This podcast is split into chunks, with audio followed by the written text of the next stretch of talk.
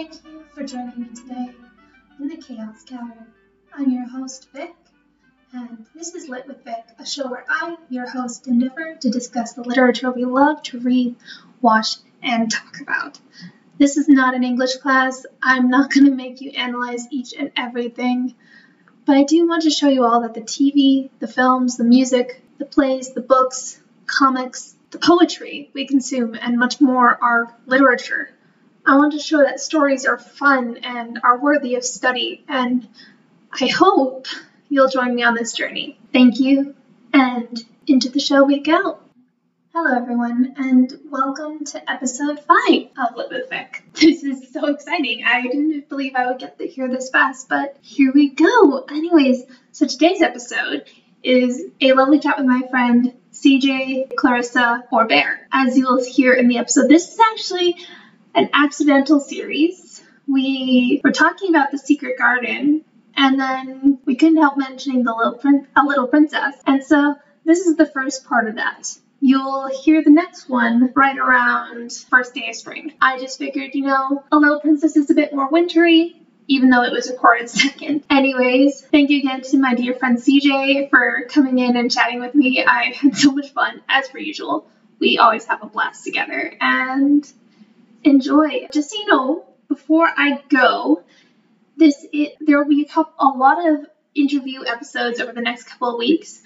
I was very lucky on my reading break to get the chance to interview some amazing people slash just chat to some of my, my great friends. So I hope that you guys will enjoy this type of content. I will be having some singular episodes in the in the next couple of months. I just I'm a student. I need to have time to formulate everything together. So please bear with. On to the show. Ah. We actually begun. We've Yes, actually begun. it, it's actually begun. I Brain. yeah, it's It's a thing. vacation. Vacation I brain. need to go home for a rest, I guess.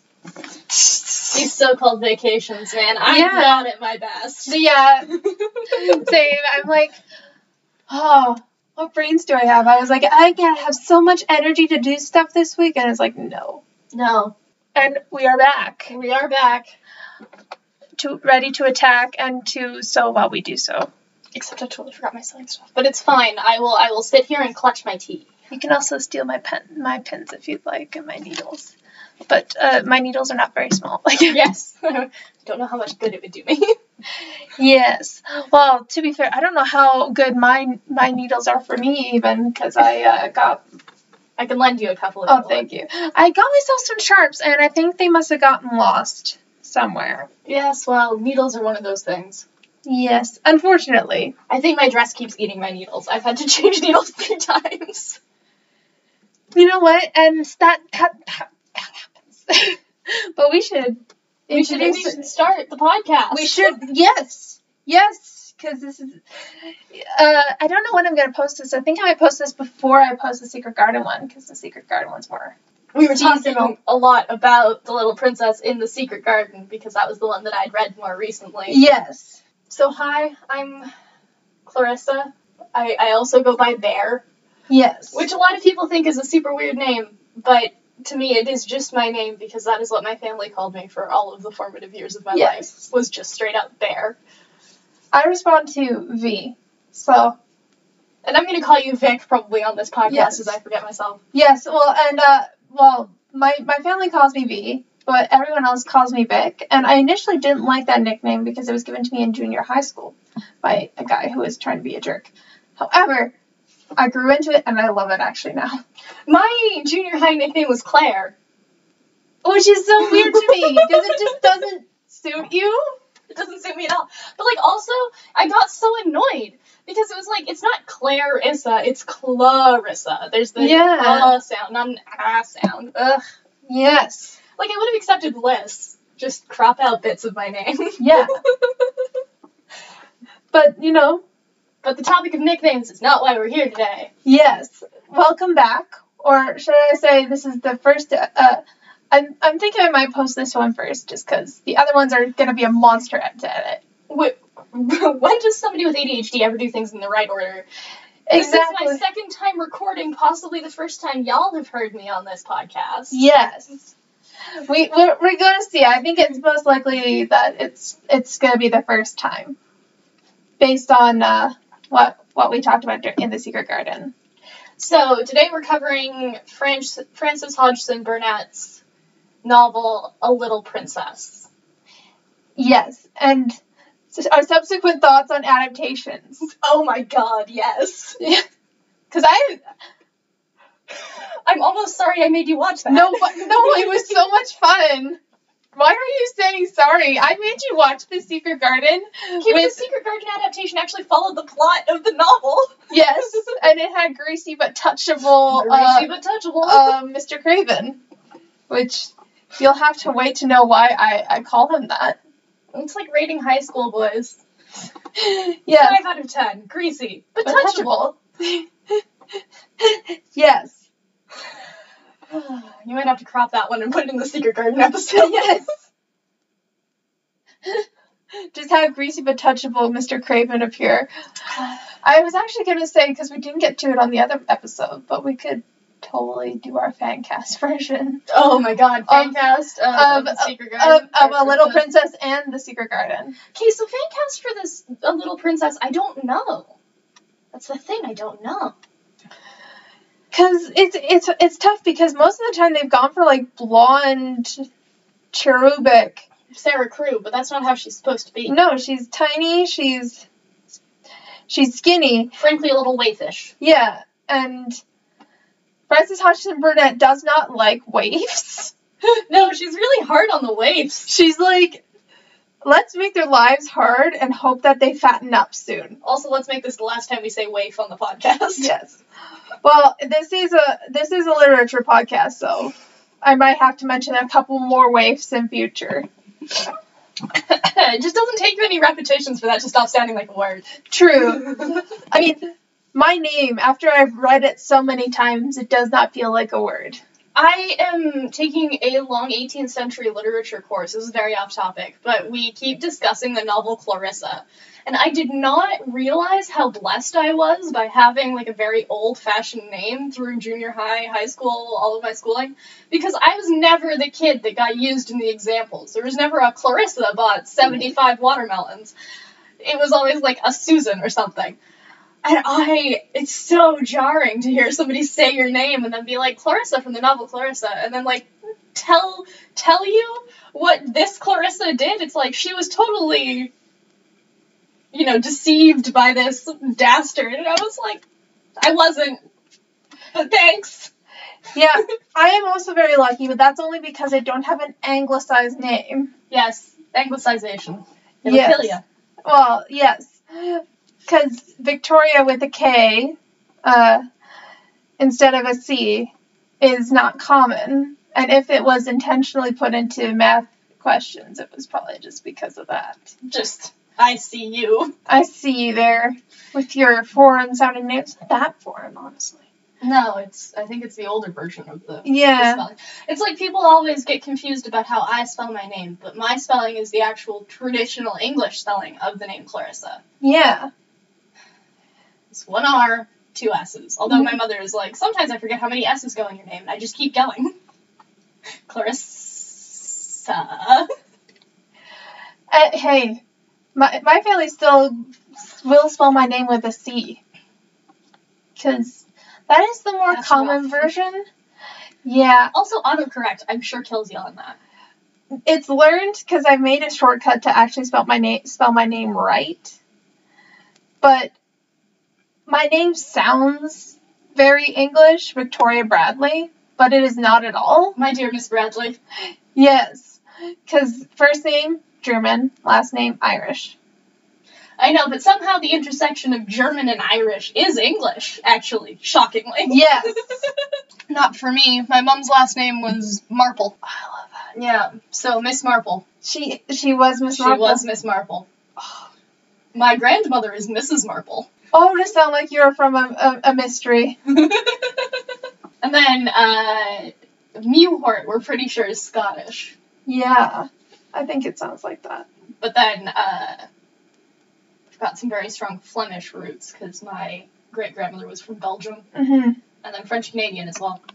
But we are very far off topic. We are. I mean, Flemish. That brings us close to the uh, origins of Sarah Crewe. Circle back. We'll cir- circle back. So, if any of you haven't read The Little Prince, uh, sorry, A Little Princess, I don't know why my brain keeps on calling and calling it The Little Princess. it's okay. I said Princess. a secret garden. Hey, so well, we're just gonna We're just swapping. swapping. you, you want Or- me to take this one? yeah. All right. So Sarah Crewe is our young, enterprising heroine who is uh, very adult for her age, and so she is quite resigned to her situation. And her situation is this: her father has to go to South Africa in order to take part in this business venture with a close friend of his. So she is sent off to London to live in a boarding school, Miss Minchin's seminary.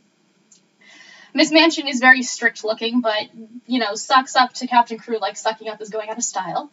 And she is incredibly spoiled. Captain Crewe buys Sarah all sorts of incredible toys and clothes and just everything a child could ever dream of.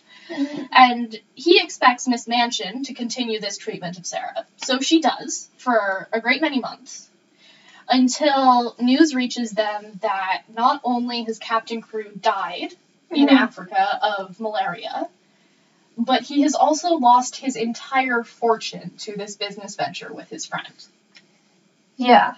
And then Sarah, who is who has no relatives and is now given to the care of Miss Minchin as like a permanent ward, becomes a servant in the school because all of this money that Miss Minchin spent wasn't necessarily Captain Crewe's, it was also hers, and so now she's trying to get her value out of Sarah. Um, so there's a great many deprivations, sort of like just terrible, terrible Yeah. treatment of Sarah for this goes on and on. It's a very like tearjerker novel for these pages, and then somebody moves in next door to the school. And he has an Indian servant, and Sarah Crewe grew up in India, so this servant and Sarah strike up a friendship.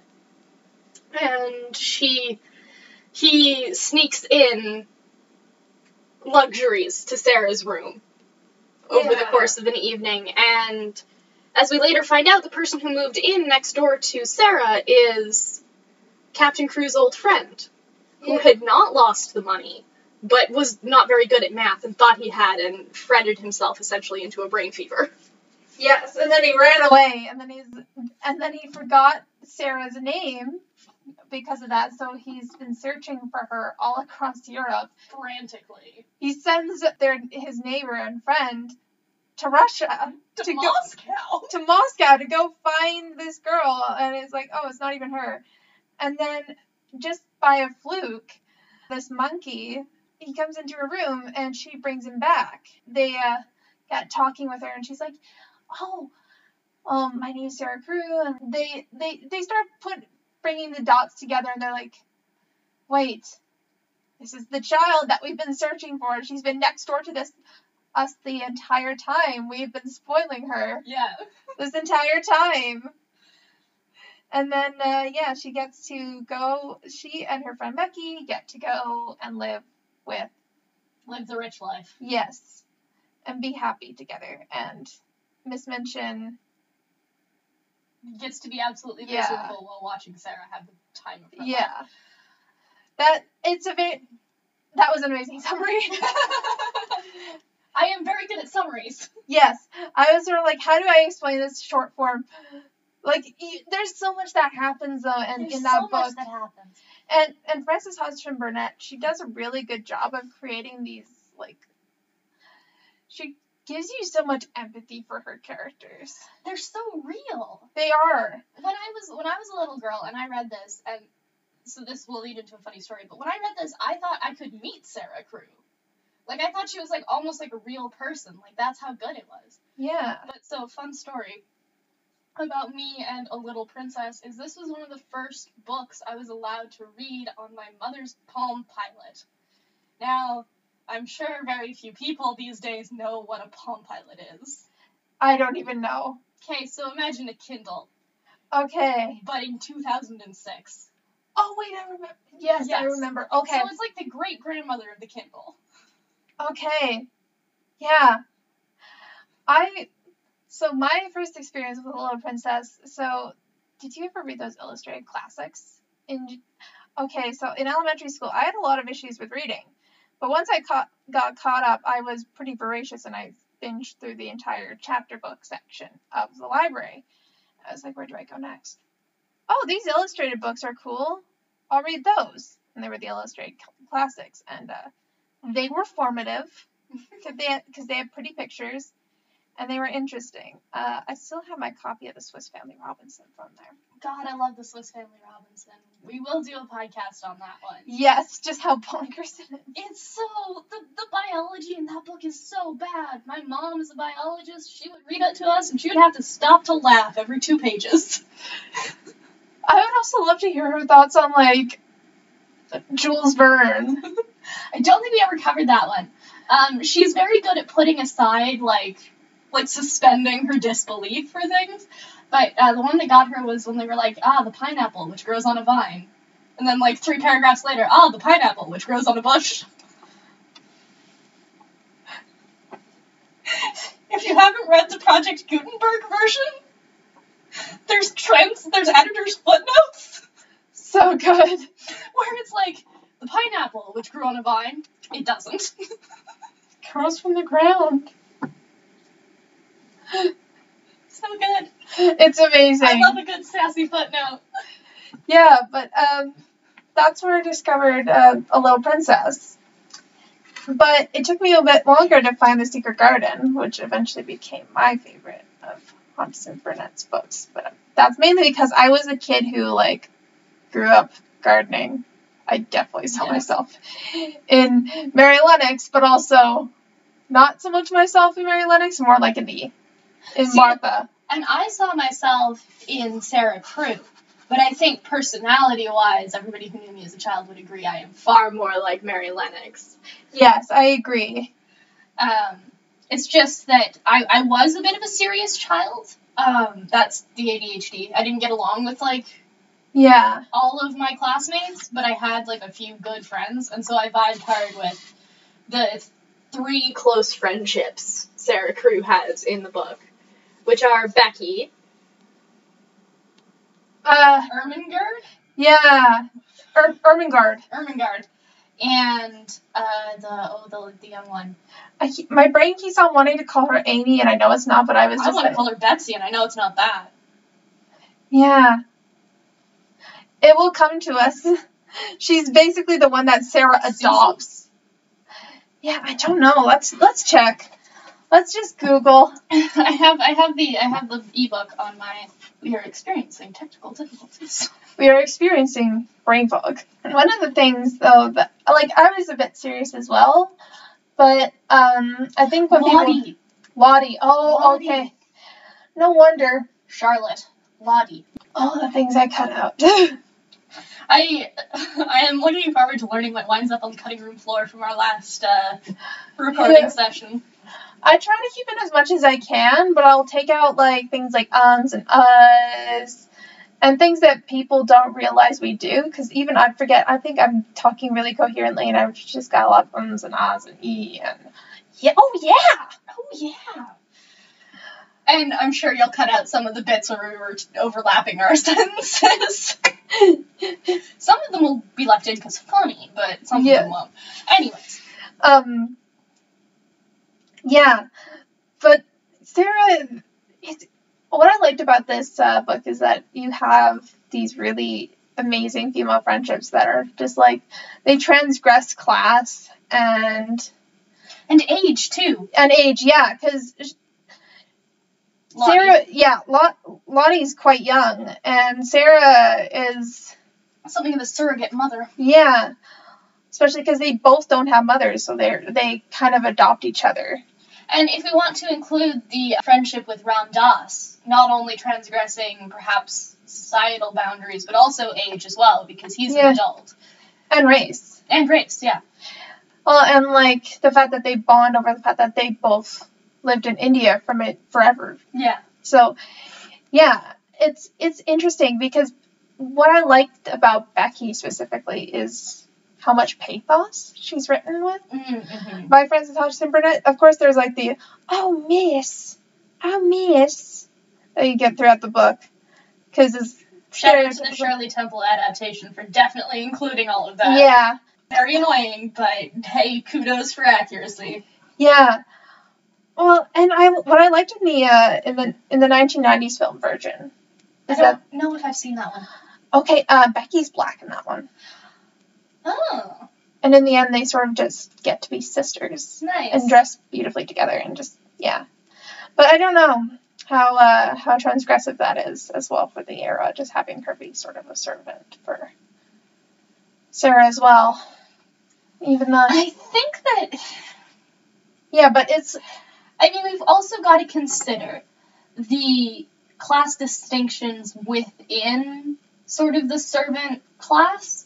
Like it wasn't just all servants felt they were equal to each other. There was definitely a hierarchy within that and the difference between the girl who clears your coal scuttle and the girl who does your hair is like almost as much as between the girl who does your hair and rich middle class. Yeah.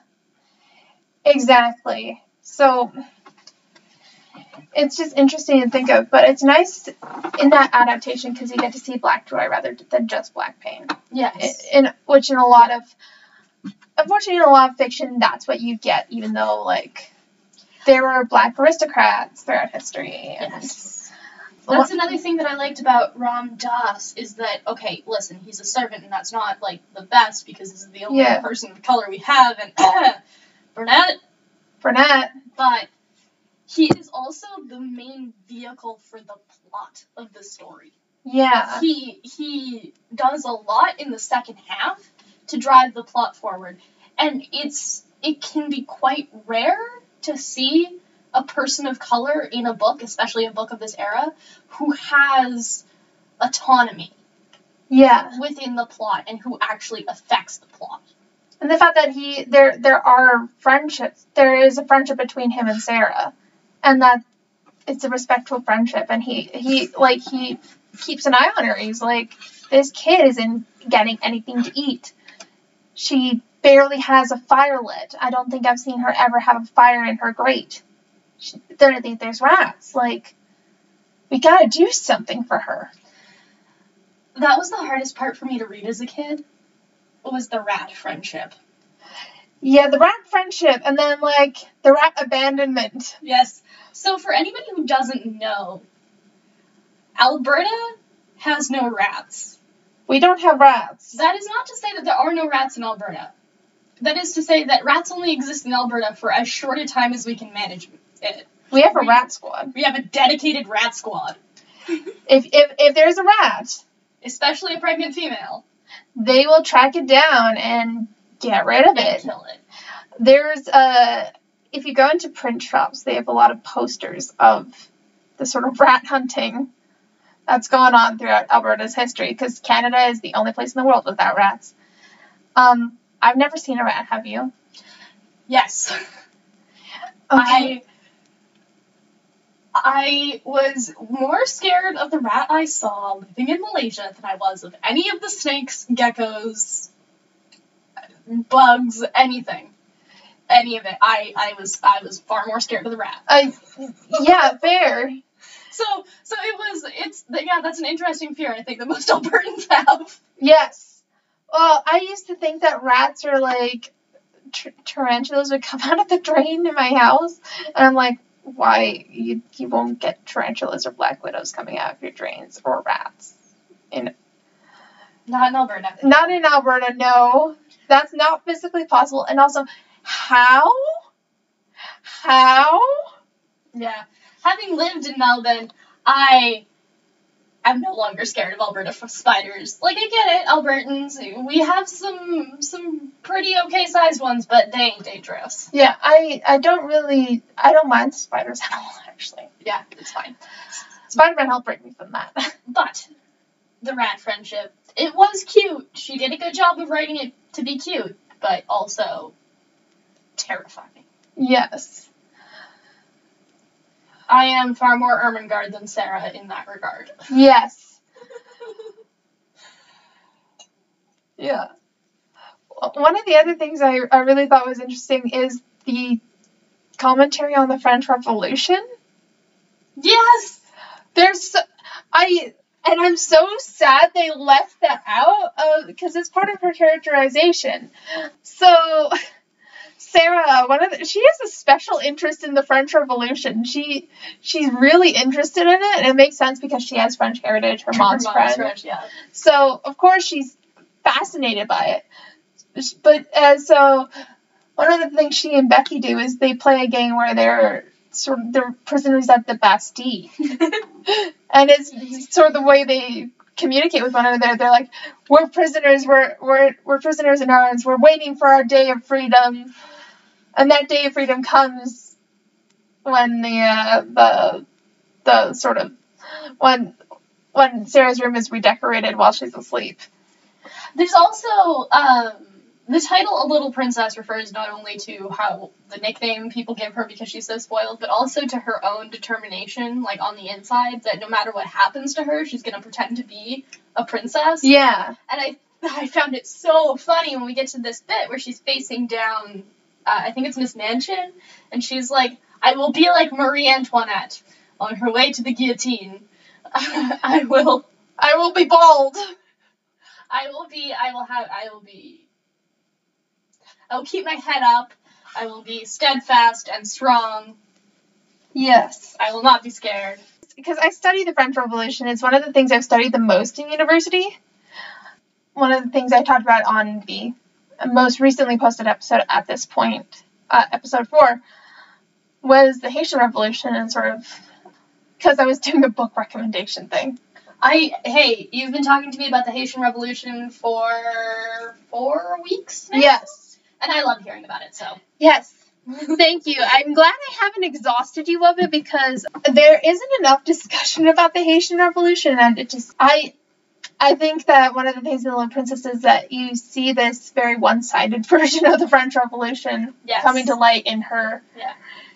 in her in her version of it. But uh, I just think it's so fascinating seeing that and depictions of the French Revolution in fiction, whereas you don't really see a lot of that in about the Haitian Revolution. I, believe me, I've been trying to because I'm writing. I'm gonna be trying to write a paper on fiction about the Haitian Revolution. But it's hard to find, hey? Yeah, well, and most of the stuff about that area is going to be about the West Indies, which is going to be more Jamaica, and you do want to have that discussion in, as well as in uh, the Haitian Revolution. I think the main thing about the Haitian Revolution was that it, it, how do I phrase this? It was a well organized revolution in terms of revolutions, which are inherently messy. And it was based on the same principles as the French Revolution. So nobody wants to acknowledge this. Because if we do, we open up the terrifying prospect of maybe people who do not have the same skin color as us are the same as us because skin color doesn't actually matter. Exactly. And and, and nobody wants to consider that um, the skin color does not matter. I can tell you this because I have been mistaken for being Native American. Uh, this is a podcast, so nobody knows what I look like. I have green eyes, and I have red hair. But I tan very dark in the summer. yeah. And so, despite being raised in a very Western way, in a very white middle class way, sometimes racists don't know what they're looking at. One of the inter- interesting things about the Haitian Revolution is that it's it shows just how complicated the idea of race is, specifically because um, there wasn't just one, two sides. There were many sides. You have the Grands Blancs, the Petits Blancs. You have the different segments of the black and mixed race populations, some of which held slaves who wanted to keep holding slaves and so were thus against the Haitian Revolution itself because they wouldn't be able to profit.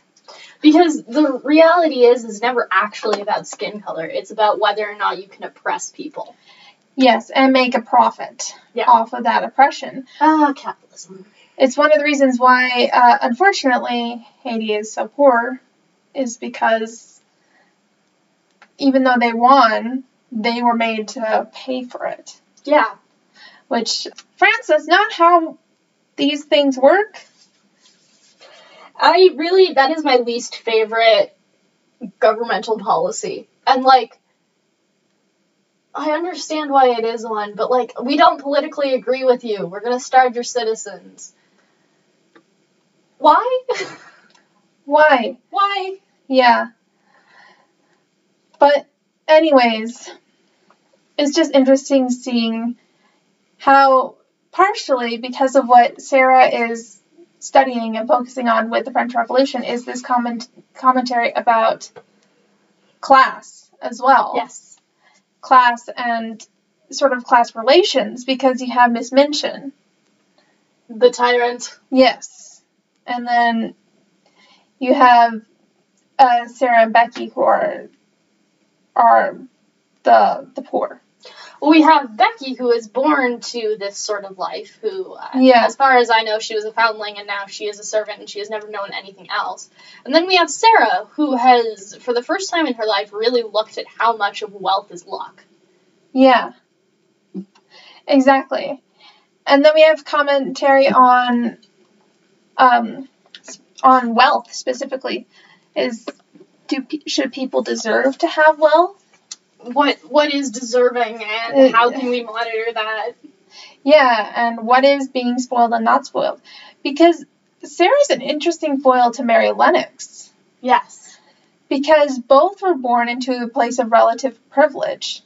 But the the fact that they were raised differently shows how how these situations could go. Yeah, uh, Burnett brings up an interesting point in, in regards to sort of childcare that I think is still relevant today, and it's Mary Lennox does not have her parents' attention.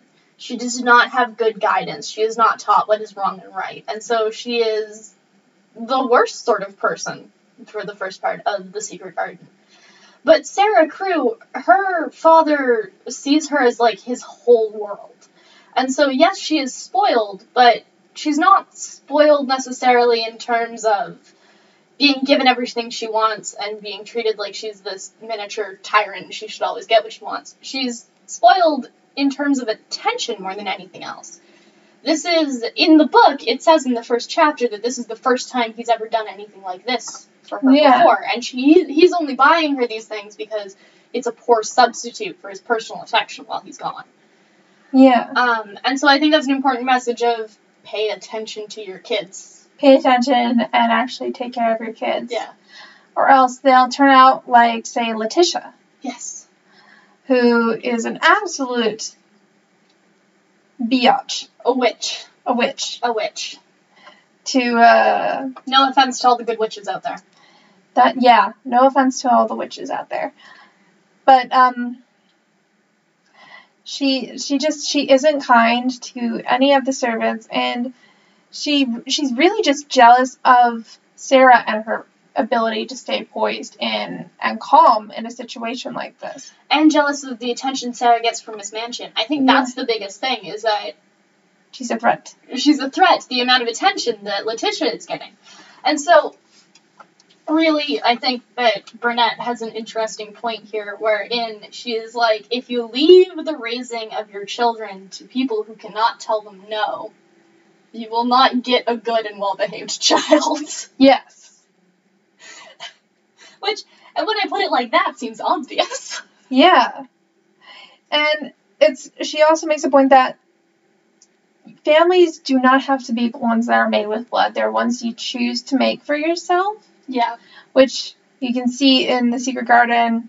You can definitely see in a little princess. Oh yeah, for sure, because it's really that that one's a found family trope if I ever saw one. This one started the fan, fan, found family trope. It- yes, yes, and it's it's just a delight, honestly, to read. Like the ending is just like there's So a catharsis because it's like so often with stories like this you get this tragedy of a of a girl who's lived a life of rich uh, of, of lived a life of luxury and then lo- lose it and then sometimes you'll just see them just absolutely die Just die poor. No, that goes back to where we actually discussed this last week in my 18th century, Mm-hmm. long 18th century novel course, which is the rise of the woman novelist. So we should do some some stuff about that. I have a lot of thoughts, Yes.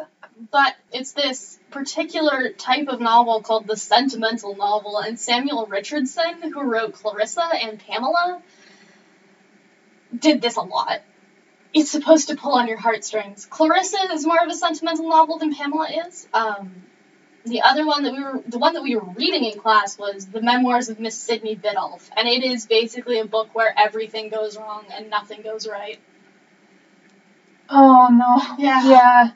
And it's because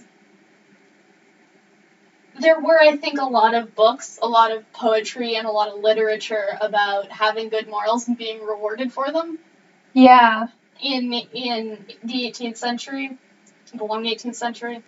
I keep saying the long 18th century because it goes from 1640 to 1780, and then Mhm. it switches over to Romanticism. So, like, specific time period that is not just the 18th century, the long 18th century. But, where was I? Sentimental novels. Yeah.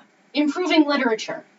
It gets a little frustrating Yeah. to read books where the moral are the moral people or, or the people who do good things are always rewarded because life doesn't actually work like that. Yeah. Sometimes no good deed goes unpunished. Yes. And while in this one it it says like you will be rewarded, but like I can easily imagine what would have happened to Sarah and to Becky if they had not had had that sort of guardian of some Yes. sorts to uh, I'm not going to say guardian angel, but I'm just going to say guardian to save them from this situation because both of them were extremely malnourished. They were Yeah. like they were repeatedly with they repeatedly had meals withheld from them. For doing literally anything wrong. Yeah, just like they were like given so much work that they would be late for other things and they're like, well, then you get punished for that. You don't have a meal. And so you're not having any meals for breakfast, lunch, and dinner. Of course they're going to be hungry. And then there's this heartbreaking, there's this scene called the, the it's like a banquet scene where Ermengarde brings in all the snacks that her father has sent her. Oh, sorry, not her father, her aunt has sent her, along with the books that her father has sent her. Brings them to Sarah, and the th- uh, Ermengarde, Sarah, and uh, Becky just have this sit down together and imagine this beautiful banquet hall in the middle of just desolation Yeah. and pain. And And cold and damp. and and Miss Minchin, of course, comes in and she's horrified that that Sarah and Becky, Becky are being humanized. Yes. She is. I think that the biggest problem for Miss Minchin about the scene that she walked into is not necessarily that Ermengarde had given her food to these poor young waifs. I said waif again. Waif count. Add another tick. Um, but it's that Ermengarde is sitting down with them to eat with them, is socializing with them, and this is not what you're supposed to do, They're transgressing class boundaries. and that's not allowed. Yeah. It's also, I feel like there's this lovely commentary on food and social class in both The Secret Garden and A Little Princess. And in A Little Princess, it is so, so poignant. The differences between what Sarah gets and is given at her birthday party and what Ermengarde is given by her parents and what Sarah and Becky actually get to eat. Yeah. Exactly. Because Ermengarde, she gets like these beautiful like bonbons and all Petit fours and and currant tarts or something. And then Sarah, a couple of scenes before, I think it was either before or after. I think it was before. She goes to and is walking down the street. She finds some money on the street and she, sixpence. sixpence. Yeah. And she goes to the baker and she sees this girl in front of her and she asks, Are you hungry? And she goes to the baker and buys, six, uh, buys four buns. The, the baker gives her six because she can tell she's hungry. And Sarah gives five of them to the girl on the steps and takes only one for herself. And that comes back later in the book, which I find just so lovely. Like, this is just such a lovely book. Read it to your Yeah. kids. It's great. It reads out so nicely. But at the end of the book, Sarah comes back to the bakery with her guardian. And they set it up so that her guardian is charged for all of the buns that the baker wants to give to starving children. The baker is just supposed to give as many as she can. And that and have the girl who uh, the baker has now rescued Yes. off the streets, who Sarah first helped Yeah. to give out the buns because she's known what it is like to be hungry. There are no loose threads in this novel. Yeah. It's so nice. I love reading a novel. It's so tightly plotted that there's just that all the threads are woven back in at the end. Ugh, lovely. I think that's the sign of a good children's novel. Because so oftentimes in children's novels, they're they're confusing, they can jump around a lot. Hey, C.S. Lewis, where the fuck did fucking Christmas come from? I just want to know how Saint Nick traveled through dimensions. Yes. But like the fact that he actually just put put that into the the thing. Yeah. Especially when we contrast that to the adaptation we were just watching. So many loose threads. So many. So many. I. It's delightful. It's joyous. It's it's so much fun. So many loose fle- threads. It's you you you don't watch it because it's a good adaptation. You watch it because it's a fun movie, and I think there's a difference. Yeah, it got Peter Jackson. Yes, Now, before- Everybody on the internet jumps down my throat about calling something Peter Jackson. Let me explain. Yes. So, Lord of the Rings is a great book. Um, three volume book with separated into many individual books, and Peter Jackson made an excellent adaptation in the Lord of the Rings trilogy, starting with The Fellowship of the Ring. I love it. It's such a spectacle, it's such a labor of love, it's absolutely lovingly crafted, and it creates the biggest plot hole I have ever seen in any movie ever. So everybody asks, why didn't the Eagles take the ring to Mordor? And this is because Peter Jackson just decided to skip the entire first book. Pretty much up until they get to Bree. He's he's changed all of that. Now this is totally fair because the first book of the Lord of the Rings is like insane. It's bonkers. It's it's like a D&D plot. It's Yeah. definitely this is the connecting step between uh, the Hobbit and the rest of the Lord of the Rings. But given that we did the Lord of the Rings first as a movie, we didn't need it, so we skipped out on it. But the main point of that book was that they were doing their best to keep it a secret where Frodo was, where he was going, and whether or not he had the ring. So when you skip out on that, you skip out on the fact that they're trying to keep the ring a secret Yeah. and keep the fact that they're trying to destroy it a secret. So everybody asks, why didn't the Eagles take the ring to Mordor? It's a stealth mission. Yeah. They've been they in the book they spent three months doing stealth things and setting up stealth things. And like they moved slowly and quietly and secretly and securely. No, they couldn't have just asked the Eagles. The whole point was that it was a secret. Yeah. I read a whole essay on the first book of Lord of the Rings and why it deserved to be in the adaptation. Um, and I- if anybody is interested, I'm totally willing to come back on the podcast and elaborate. Yes. And I would be happy to have you for that. We can have our uh, our Lord of the Rings tea party. Lord of the Rings special featuring Yeah. Clarissa rants. That we have been planning that for nearly we have two been years. planning that for nearly two years. And I think that will eventually have to happen. Um, because I would like to make a seed cake eventually. Not just because of, you know, like Lord of the Rings, but also Jane Eyre has this amazing scene with a seed cake that makes you so hungry. And it's kind of like that scene when they get the soup in A Little Princess. Yes. Yeah. Which, because after so long, and what I like is that you first get, like, with the initial foods that Sarah gets, is that it's very frothy. It's very You need to eat a lot to be satisfied. Yeah.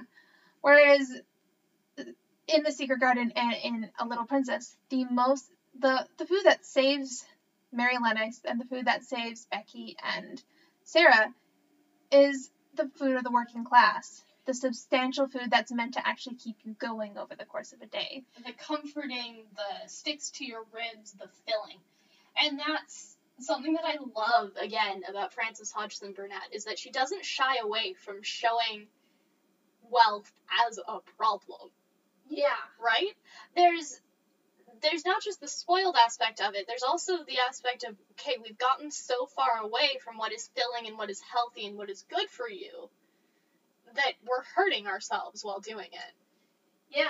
And what I liked, and I keep sorry, I keep on bringing it back to the Secret Garden because we, of course, we keep we we t- we talked about this, and I'm like, the two books are very similar, um, not only in terms of like I, I see it I see both of them as little girls saving themselves. yeah, So if you have a little girl and you're listening to this podcast, definitely read A Secret Garden, The Secret Garden, and A Little Princess. and I think also boys would benefit from it. I I actually so this is my beef I have with children's literature publishers, is that they will only target things to boys that they think that boys will like, and if anyone who's assigned female at birth can attest to, those things are just as fascinating. Yeah. uh, young women and girls and people who are assigned female at birth were made to try to identify just with these female characters, but we choose to read these other books that, yeah, I, I actually brought that up in one of my university classes recently, and it's this idea of empathy yeah, and and cross gender empathy. Now I'm very good at cross gender empathy because I am gender. Yes, So, when we talk about what your favorite novel is for elementary school or primary school age children, it's not surprising to us to hear that a girl's favorite book is Harry Potter. yeah, It's not surprising to us to hear that. It would be very surprising to us to hear that a boy's favorite book is Matilda, yeah, even though it's, even though it's totally not a gendered book in my mind. But girls are expected to empathize with little boy characters and see themselves in little boy characters. Boys are expected to never ever see themselves as little girl characters or identify with girl Yeah. heroes because this is just not okay because, you know, we've constructed gender to be this is one thing and this is the other thing and part of your gender identity is that you are not anything that is not your gender. Which is so confusing. it is, and one of the reasons why I think all people, not just little girls, will identify with the themes of the Secret Garden and the Little Princess is because they they can apply to many people, and that you don't have to be a girl to understand that the friendships in both books are important, and that they are the types of friendships that you would probably want to have. Those are like the fulfilling friendships that actually help you and make you better, turn you into a better person, also and also like can protect you in a way. Yeah, I would actually argue that in The Secret Garden, and you can totally cut this and put this in the other podcast, but in The Secret Garden, Mary Lennox is not a particularly gendered hero. Now, this sounds weird because she always identifies as a girl, and we hear her described as getting dressed, but as somebody who is assigned female at birth and does not particularly identify with any gender, I see her as sort of an almost agender hero because what she does and who she is is not shaped entirely by her gender. So she definitely can be empathized with by anybody. And it wouldn't really matter to the actual plot of the story if she was a boy. Yeah, and despite what people in adaptation try to think, I think Gendered heroes. yes, Romance and That, adaptation. that's what I was. That, that's what I was thinking about. Is I think in every adaptation of The Secret Garden, there is always this shoehorned romance between the kids, which is just icky. I mean, in the 1993 adaptation, it is somewhat between. There's even like a jealousy plot. Yeah, and it's it's it, yeah. I almost crawled out of my own damn skin. It was Colin. Leave your cousin alone. Leave your cousin al- The worst part about that adaptation for me has to be that they changed it so that the mothers were twin sisters. Yeah, Twin sisters. And then they shoehorned a romance in there. Like, oh my god, pick one. yeah, Pick So- one. yeah. And I think in, in other adaptations that try to do this, they they're like, well, we can't make it awkward by having them either be sisters or related. So maybe like a godmother. But still, it's so Still. gross. It's so gross. The only time I haven't seen that done, and this is where I'm gonna bring in the thing of the the literary inspired web series, is that there is a I think it's called oh, I forget it. It's a Secret Garden adaptation. It's for free on YouTube. And basically it has just the the whole situation with Colin being jealous jealous of or Colleen being jealous is because she's worried that she will lose the attention of her cousin, not Jealousy is a normal emotion, so let's let's not say that I object to the jealousy because it is jealousy. We all feel jealous of other people at, at from time to time, and it's important for kids to see that being worked through in a healthy way. So I don't object to it being shown. What I do object to is the fact that it's because of a romance. Yeah. Gross. It's so nasty. It's just why, why, why should you want a romance in there?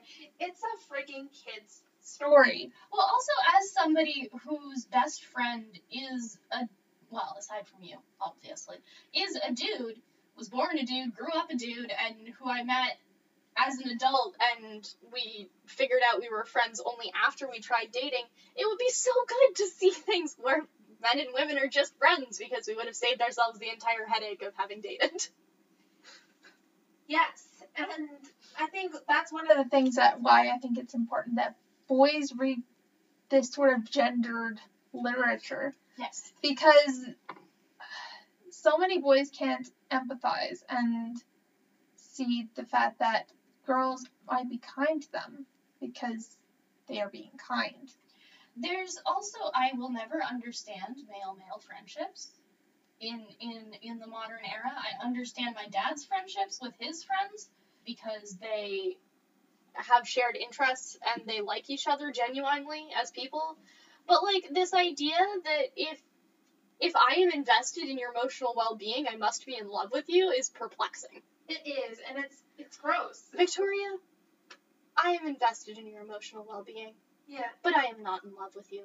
I do love you, but I'm not in love with you. fair. I am the same way. I'm invested in your emotional well-being, but I am not in love with you. I love you, not in love with you. So there you go, friends. And remember, positive affirmations are healthy. Yes, and you can tell your friends that you love them, cause I mean, man, we tell each other we love each other every time we say goodbye because Yeah. it's just nice to hear. I just like to tell people that I love them. I'm like, Also, you can't wear it out. exactly, exactly. And I will tell people that I love them multiple times a day. I tell Dylan, my partner, I go, I love you, I love you, and he's like, yes, I love you too. Print here online. yes, Positive affirmations are good. yes, they are, and it's. I think it's important that that we train people to think that kindness does not always have to equal romance, and that love does not always have to be romantic or sexual in nature. I joke that I am friend zone bait because I am interested almost exclusively in intelligent people. And their high school for intelligent people sucks. Yes. Or, or at least it did when I went to high school. And so I would get a lot of guys who realized that I had an interest in nerds and then tried to put enough coins into enough kindness coins into the friendship machine so I would be interested in them as anything other than a friend. At the time, I identified as asexual. I'm sure you can imagine how that went for them. Yeah. Well, and I, when I was younger, I couldn't tell if someone actually had an interest in me. So if you're listening to this and you were like, I was hard, high, high key flirting with you in high school, if, if you if you knew me in high school or junior high, I wouldn't have noticed Sorry, guys. because I couldn't tell. Yes. So here's the thing. Here's Here's advice corner with Clarissa. Reframe your understanding of flirting. Flirting is banter with intent. Yes. So now, if you think someone's bantering with you and you banter back and you have no intent, you're not flirting with them. Yeah. If they had intent that you didn't pick up on, yes, they have been flirting with you. But there's nothing wrong with not recognizing that. And there's Yeah. nothing wrong with expressing intent and flirting with somebody who banters back at you. The problem comes when you make it their problem. So as long as you're just enjoying the flirtation and there's no actual pressure to take it to the next level, and if they turn you down, you're not going to cause a huge ruckus and be like, "But I thought we were friends." You're totally fine. Yeah. Just just have fun with it. And banter is acceptable for people to have. Banter is the best. I hear people say, "Oh, you're just flirtatious," and it's like, I just like to chat. I'm just witty. You're just very confused because you clearly never had a wit in your life. Well, and also being neurodivergent and not being diagnosed until you're much older, Mm-hmm. we know this is like social cues are completely different. I was trained. hmm I love my mother so much. Shout out to my mom. She taught me social cues by memorization, like by rote, like the way that people teach multiplication. Oh wow. Your mom's just great. My mom's great. So, in case you were wondering why it is that I seem so much better at social things than other people with ADHD, it's because my whole family has ADHD, and we have a long family tradition of just teaching people with ADHD how to deal with it. And it's just great. It's great. I've learned much from you over the course of our friendship. But just getting back to it is like social cues because they're from a neurodivergent perspective, they can be very hard to read. You might come across in a completely different way than what you're expecting to. Yeah. Which often happens for me, which people are like, Why are you upset? I'm like, I'm not upset. Because vocal inflection is very hard and I can sometimes not understand people understand people's tones. Well, I, I don't know if people on this podcast will have noticed yet, mostly because half the time I feel like I'm talking in academic Clarissa instead of casual Clarissa. But I have a huge range of tones. You do. I am incredibly obvious with my tones. And that's on purpose. That's because I understand that it's hard to understand tone. And so if I can make it as obvious as possible, that means that I'm not going to make anybody uncomfortable. Yeah. But social cues and neurodivergence does circle back to a little princess because I can bring us back on topic. Yes. yes. I loved the first three or four chapters of A Little Princess as a little girl because that was how I thought. The the bits that we see inside Sarah's head where she's so confused by the world that she's in and where she's trying so hard to explain herself and it's like nobody can ever understand. That was just me. That was how I felt. It was so relieving to to read Yeah. that. Oh yeah, for sure. And like I I'd felt that as well. And even in like in the Secret Gardens, just like being in a new world where you do not feel like you have that connection yet and understanding those like the abilities to fit in. But I found I found a really good book. I showed you some of it. I read to you some of Oh it. yes. It's so funny. So I, funny. I I'm part of me is like tempted to read some of it on the podcast eventually. you should. I feel like it's very readable and it's like specifically the bit about the garden hose like being like a cobra. Bitch, that's a snake that your garden knows.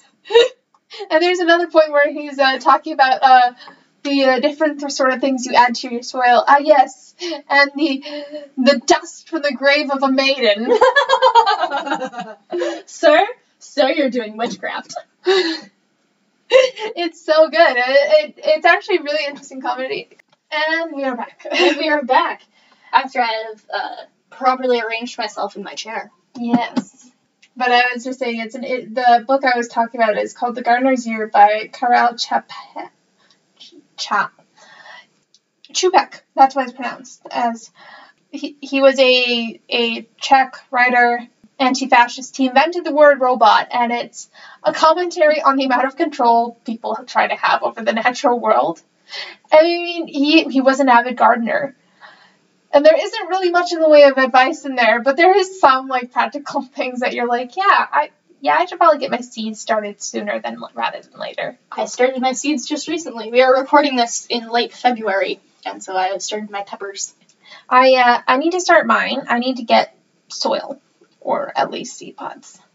I like the little seed pods. I just think they're cute. They're adorable, and especially if you're you don't want to get soil everywhere in your house like I did during lockdown. That was one of my things. Is I stayed inside and well no, actually no, I went outside. I went under the gazebo and I filled seed pods in the cold. And it was just like Hands. the cold hands, yes, but at least didn't get dirt everywhere. And then I did I did get dirt everywhere when I tried to plant my tomatoes and stuff. It's a fun read. I will try to read some of it eventually because I think it's it's it's a delight and because it's a translated book, you don't often hear about it. Yes.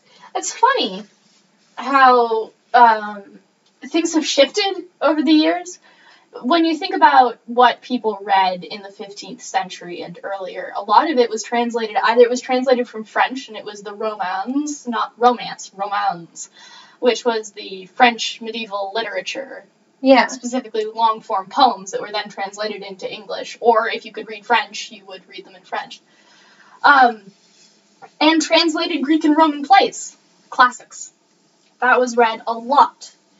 But then, you know, sort of as the long 18th century wore on and the novel became more popular, and then into the Romantic period with Jane Austen, and further on into the Victorian period, and now even into today, we read. If we speak English, we read English books. We read books that were written originally in English. We read novels. We read Yeah. that is that is what we read. And I think that's so interesting to kind of chart that progression. Yeah, and especially if you if you want to read a book. And typically, if you're in Canada, you're gonna find it's harder to read about places you know about unless you deliberately search things out. Because Canadian most of, literature is hard to find. it's hard to find, and it's hard to find ones that you can actually enjoy and see yourself in. A lot of it's contemporary, or it's extremely depressing. Or it's dust bowl fiction. Yes, That's what I like to refer to the sort of the prairies are big and lonely and empty and they blow dust across my face. And oh, look at the colors of the canola. It is like my soul, my sickly soul on these prair- prairies. It is the depression and I am depressed. I am depressed by the color of canola. Yes. That should be one of the things I put into the into the Instagram saying like, listen to this episode to understand why canola fields are depressing. Oh, look at the wide, empty prairie. It's like, yeah, it's empty because you emptied it, bitch. yeah, it's Colonialism. it's colonialism. Hashtag bring back the buffalo. Yes, yes, Hashtag bring back the buffalo. yeah. Buffalo wolves. Which wolves were killed because we decided to bring in cattle. And you know what cattle replaced? Buffalo. Yeah, You know what wolves don't kill? Buffalo. because they're they're fucking huge. They're freaking huge. And you know what? Buffalo meat is delicious. It's so, good. Hashtag bring back the buffalo. I'm gonna make it happen. It will happen if if we ever get to have our, our, our shared farm. ah, yes, the small farm dream. The I've realized I don't want a small farm. I want farm pets. that that is okay. I I uh, I still have a dream of owning a little chateau. Mm, Little chateau. A Uh, little chateau. It is highly unlikely, because uh, frankly, I don't know the situation in Europe, and I don't think I would want to move there right now. no. Even as a German citizen, I do not know. Anywhere in the world is really hard to go to right now. Hi, so if the world ever stops ending, I would like to go on an adventure. Really want to just walk through England with you. Me too. Yeah, it will happen. It we, will happen. we will go on the moors and smell the heather and But you need to come to Kelowna. yes. Speaking of Maybe when it starts to melt a little bit, we should do the uh, The Secret Garden. sullen, the sullen skipping. So we can actually just recreate the Secret Garden film in or in and uh, the little uh, and the a little princess as the little princess and the Secret Garden as according to Viktoria and Bear. These are a few of our favorite scenes. Suspense! Suspense! or stands dramatically on a cliff. Linnaeus! with his greasy hair floating in the wind. Or uh, we could break into a, set, a song and dance over top of a set of stairs. yes! We could do that. We could do that. What other thing could we do inspired by the, a little princess? Well, there's the whole dressing gown scene. Yes, we do want to recreate that and make the soup and eat the little English muffins. I would love to learn how to make gluten-free English muffins because I if there's one thing you guys don't know about me yet is that I'm a fiend for carbohydrates and I love English muffins. I eat them. Uh, I do. I force fed you low carb food today. Hey, I'm good with that. It was delicious though. It was delicious, and I did have three slices of gluten-free banana bread. Yeah, there was a reason I force fed you Yes. low carb lunch. Yes, because I cannot control myself. Uh, I make a very special banana bread from the Murder Mystery Writers of America cookbook, and it is gluten free, tough flour banana bread. I think we're just getting hungry talking about all this food, so maybe we should. Yeah, Uh, I still got more frittata downstairs. I'm thinking about it. Anyway, okay, so maybe we should uh, wrap up because. Yeah. Uh, do we want to talk about that one scene in uh, the little uh, in a Little Princess where they're just eating the soup? okay, but first I really want to talk about the adaptation. Yes. Oh my gosh. Yes. Okay. So we didn't get to do that. Oh my goodness. Okay, so I love the A Little Princess adaptation featuring Shirley Temple, which was released in 1939. So it was like just on the cusp of war. Yeah, and yeah, oh my god, they made so many choices. It so much nationalism. But British nationalism, which I was not expecting. Yeah, especially because everyone had an American accent, so it was so. there so were two jarring. British accents in the entire film. Yes, and they were like the most plummy. You're plummiest. Uh, like we got the uh, Queen Victoria. Um, Just looking ghastly pale. they made her look like a black and white picture, and I think that was the goal. I think that was I think that was on purpose. But so the adaptation that features Shirley Temple changes things so that Captain Crewe is not going off to see to his investments. He's going off to war. The Boer War. Yeah, colonialism. It's a problem. Yeah. So he dies in the war, except Sarah refuses to believe he's dead, which was not what happened. Yeah. And then there is the weirdest dream sequence. Oh, don't forget a romance plot between Oh, two yes. people who didn't exist. Didn't exist. a, a mysterious brother for Miss Minchin. Instead of her sister, Yes. who just slopped. Uh, who didn't exist. I mean, at He least used to be on the stage. Yeah, he used to be on the stage. At least he stood up to Miss Minchin earlier. Yes. Oh, but then there's that dream sequence, and I loved that dream sequence as a child. It was my favorite part of the movie. I believe it because it was. I think it's so much still fun. my favorite part of the movie. It's so much fun because he got like this whole. It's just 20 straight minutes of of Sarah being an actual literal princess in a fairy tale world. And it's delightful. And then by the time she's out of it, oh wow, I've entered my own fairy tale world. Yeah, then the, then that's when Ram Dass sneaks in all of the things. Yes, So bizarre. it's so bizarre. So bizarre. Anyway, also the other thing that I found hilarious is that she brings her father out of a fugue state By hugging him. by hugging him. This is not how PTSD works. Yeah, um, this also partially so while the uh, 1993 version, sorry, not 1993, I think it's 1994 or 1995, by Alfonso Cuarón. 1985. Yeah, by Alfonso Cuarón. It is a bit more book accurate, but it does take some of the liberties from Some the Shirley, liberties. Te- Shirley Temple adaptation. There is the uh, the um uh, like PTSD amnesia from the father, and he is brought out by uh, eventually, but like not before he gets his own child arrested. I at, at least that's what I remember. Sorry, I, I literally audibly gasped. I don't know if it picked up on that. Oh, I totally did, knowing my microphone. It definitely left out more of the French Revolution parts. Yes. There was some of it, but there was like a three minute dance sequence where we see ballerinas in, in historically accurate costumes flouncing around. I wanted to be a ballerina because of that scene. I wanted to wear the big fluffy tutus.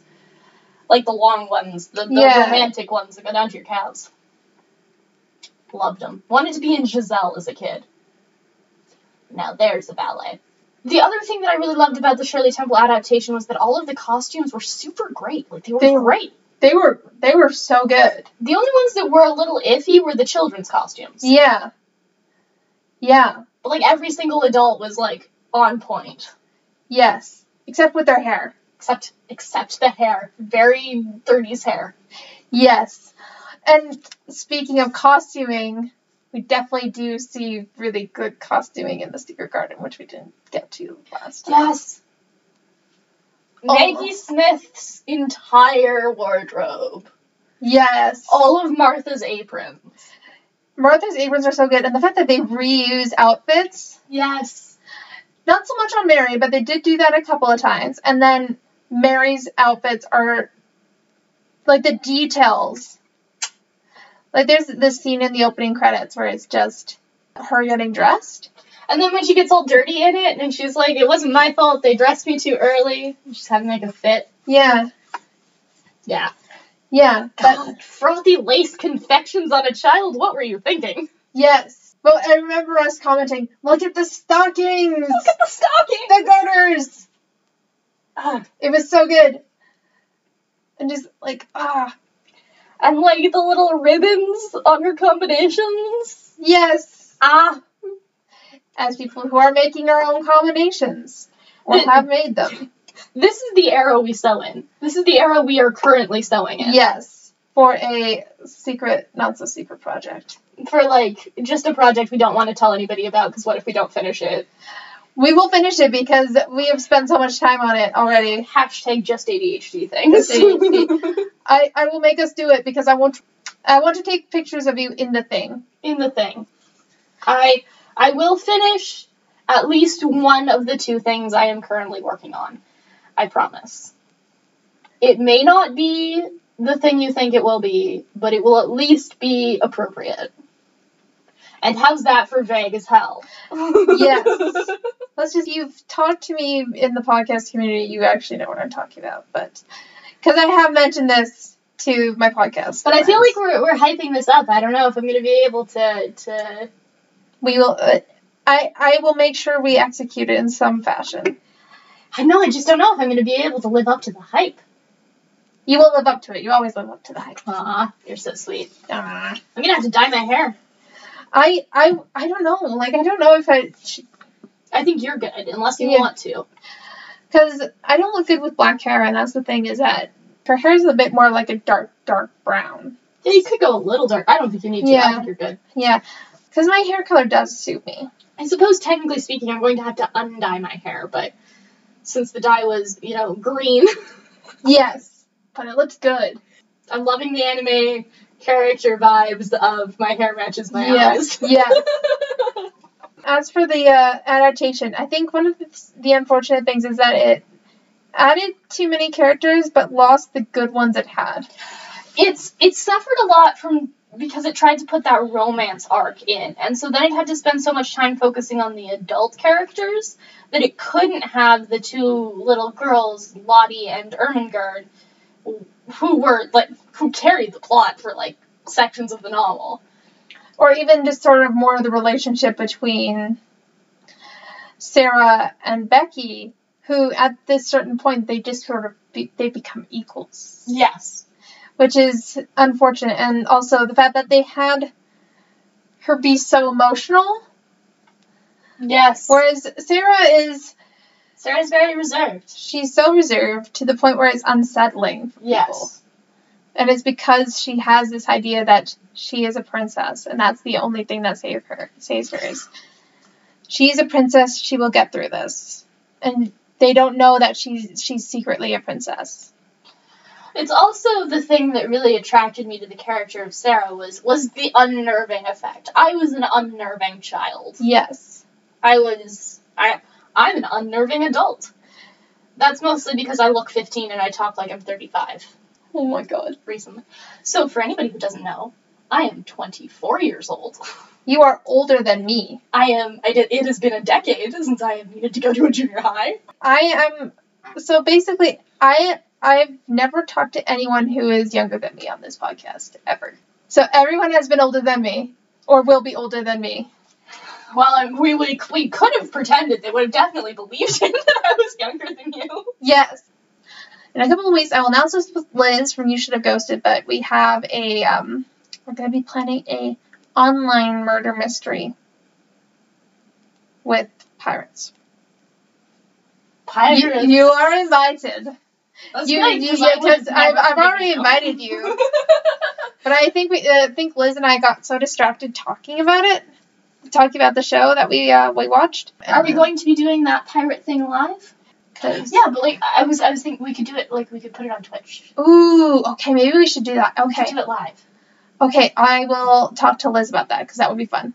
I because I have had a couple of questions about me doing it on uh, doing the podcast on Twitch. I don't know if I can do that full time. Well, also like I, how do I phrase this? I feel like you would panic yourself at the thought of doing live stuff. Yeah, I Whereas I have the confidence of a white boy. yes, and I feel like with with your sewing uh, idea from the Secret Garden episode, that that would be cool. I uh, and I mean I've performed live before. It's just you know it's different when you're doing it all the time. I think we're getting off track again. Yeah. So maybe we should finish up because I think we're, we've sort of covered everything that we want to. Yeah. Oh, did we want to do our fan casting? No. oh, the ADHD brain has come back online. Yes, we were we we came up with a fan casting of the Secret Garden that we never got to actually put on the episode. And then I was thinking we should also do that for the, a Little Princess. No idea what I do for a Little Princess, but let's start with the Secret Garden because it's so good. So Colin Firth, adult man, as Colin. reprising his role because it, it he might have played uh, Mr. Craven in the most recent adaptation, which sucked. I'm so mad about that. There's a 1980s version where he plays older Colin, who he it's it's weird, it's gross. He and Mary have a thing when they're older Ooh. because Dickon's dead. Dickon is dead because he died in the war. He's dead. And then, uh, yeah. Uh, the Colin, Colin is Colin. Colin is Colin. Uh, what Nick, else do we Nick decide? Cage is Yes. uh, Mr. Craven. But specifically, it's Nick Cage during National Treasure. So, like, National Treasure is going on in the background. Yeah. Yeah, because he just. So, Mr. Craven just looks like he's a fuckboy going around Europe on adventures. So he could absolutely be going around stealing the Declaration of Independence. And so, hence Nick Cage. Nick Cage. Um, Terry Crews as, As Mary Mary. Lennox. Just wearing a sign on his chest that says nine year old girl. yes. Nine year old girl wearing a succession of wigs. Starting That terrible. terrible to good wigs. Yeah. Um, and then Dickon was Timothée Chalamet. yes. Uh, uh, specifically when he's in the in the yeet skirt, yeet yeet skirt video with uh, on, on SNL, smoking uh smoking weed. Cause uh, I feel like Dickon would absolutely smoke weed. Um, it, uh, Martha, we did not discuss. We did not discuss Martha. I feel like we just decided that Martha. No!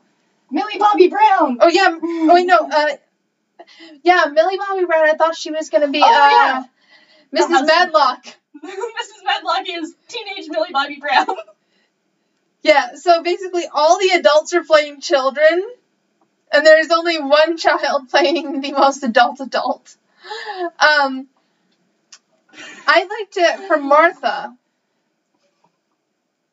Hmm. Maggie Smith reprises. Maggie Smith as Martha. You know what? I think no, Sprout. Professor Sprout. yes. Oh my gosh. Yes, you're right. Yes, Miriam Margolyes as Martha. yes. Um, and Imelda Staunton, who played uh, Umbridge, should be should should should be Susan Sowerby. Yes. and just like this is my child, Martha, who's an 80 year old woman, and this is my son, Dickon, who's a boy in his mid 20s. Dickon has a way with animals. There he is, my tiny horse. Or there he is, my tiny crow. He's extra tiny today. oh, I don't think we can top that for a little princess. Uh, uh, since we already went with old, um. Okay, let's take this one seriously, though. Let's take I this one uh, seriously. so what I so what I'm thinking. So we could take it seriously, and we could also take it seriously. We could t- have it be a con- conversation about gender as well.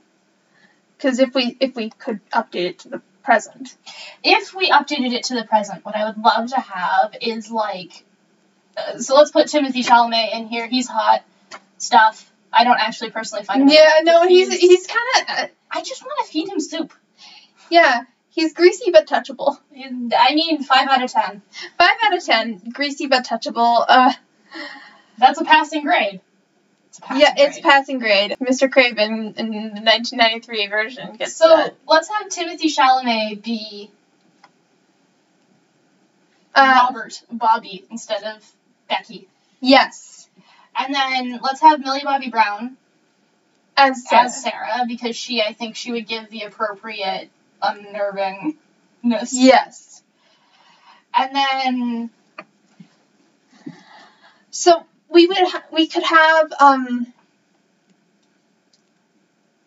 You know what? I'd actually think so. I like your idea for Becky, but I was actually I, a part of me is thinking so the, in his Dark Materials there's this uh I forget his name. The main boy.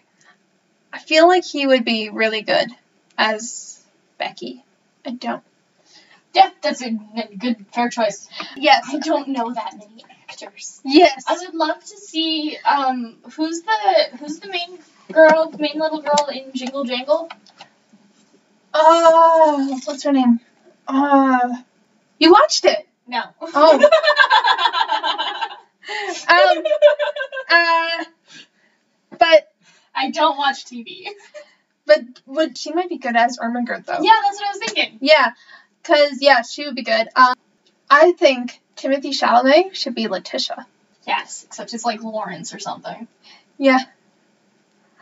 Yes, Letitia, Lawrence, or or uh, Lottie, Lottie, Lattice. Lattice man. I'm gonna I'm gonna stop So I selling for feel now. like he could be the appropriate amount of bitchy. Yes, he t- he could, and He could. Love Why? to see like Meryl Streep as Mrs. Medlock. oh, Because we, I feel like we have Meryl Streep, except for in The Devil Wears Prada being super nice. And she was just such a good witch in that one. she uh, she was also in um what's it called? Uh, Into the Woods, where she played it with both like pathos and also just like she was so good at being a villain. She was the only good part of that film. Any film with James Corden as a romantic lead, just yeah, you lost me. yeah, I Nothing against chubby guys. Jack Black to me is inherently. He. I think I think Jack I Black is sexy. personally detest James Corden. Oh, I, I hate James Corden. The day Carpool Karaoke ends is the, the day that we will be rid from pure evil. Just kidding.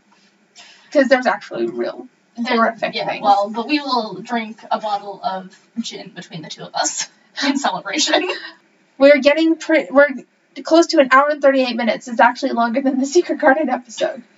So maybe we should end here. But to be fair, I think we have half an hour's worth of the Secret Garden content jammed in here. Yes, because it's still conversation there, still conversation in the Secret Garden. Because they're so you they're you can't. You know what we'll have to do? Mm, You know what we have to do now? yeah, We have to read Little Lord Fauntleroy. I've got it on audiobook. I will Dude. download it from the library. And I, because it's on, uh, what's it called? Project Gutenberg, Mm-hmm. Making of a Marchioness, one of her adult books. Okay, so let's do the last children's book. And then next, we'll do that. we'll do one of her adult books, and then we will be done with what I will term the Frances, Frances Hodgson Burnett series. the accidental Frances Hodgson Burnett series, because it was her, because we did this on, uh, on, on Tuesday.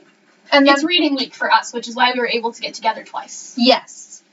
And also, we don't leave our houses, so. We don't leave our houses. It's COVID. I don't go out. Yes, and also I've got a grandma, so I gotta make sure she's safe.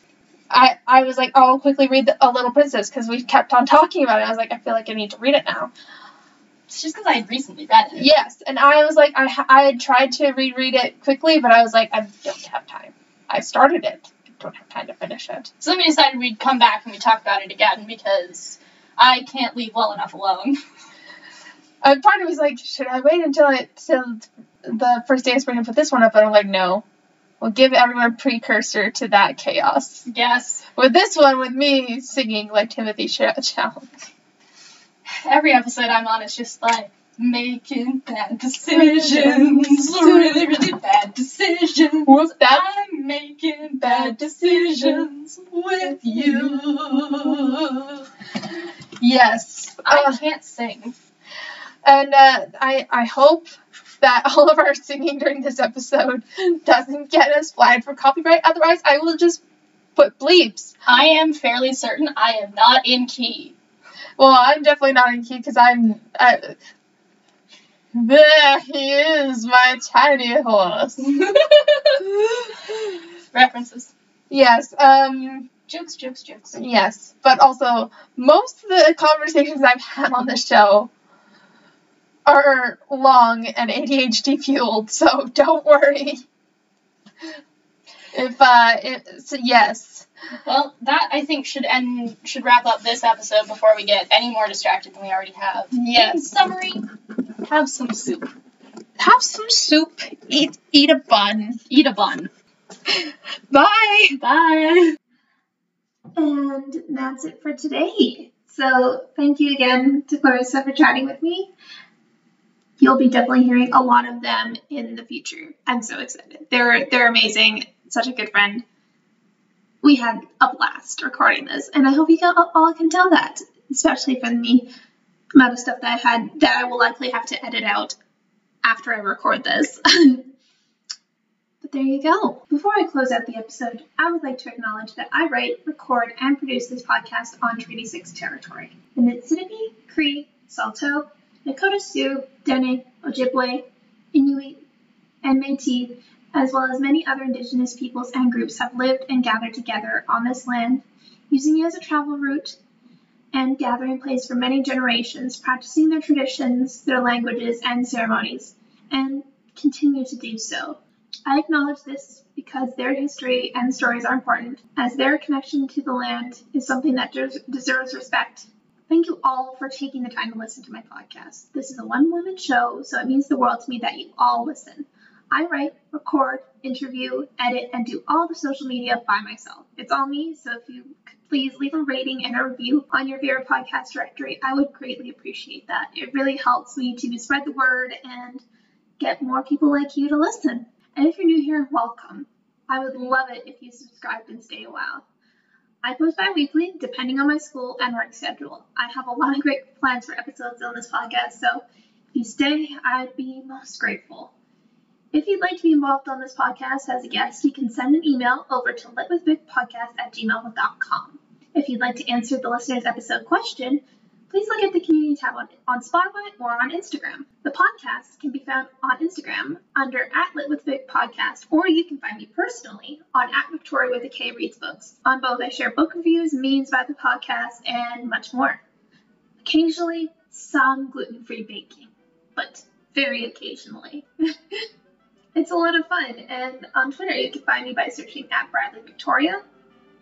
And on TikTok, you can find me on my account at Viktoria with a K Reads Books. If you're interested in any of the books and other media mentioned on the show, you can look at my website, which is www.litwithvikpodcast.wixsite.com. You can find all these links in, in my description. Thank you so much, everyone, for listening to this episode and to my little spiel here. I hope you all stay curious and find something exciting to explore. Until next time, I will see you soon, or I guess hear you soon. Bye!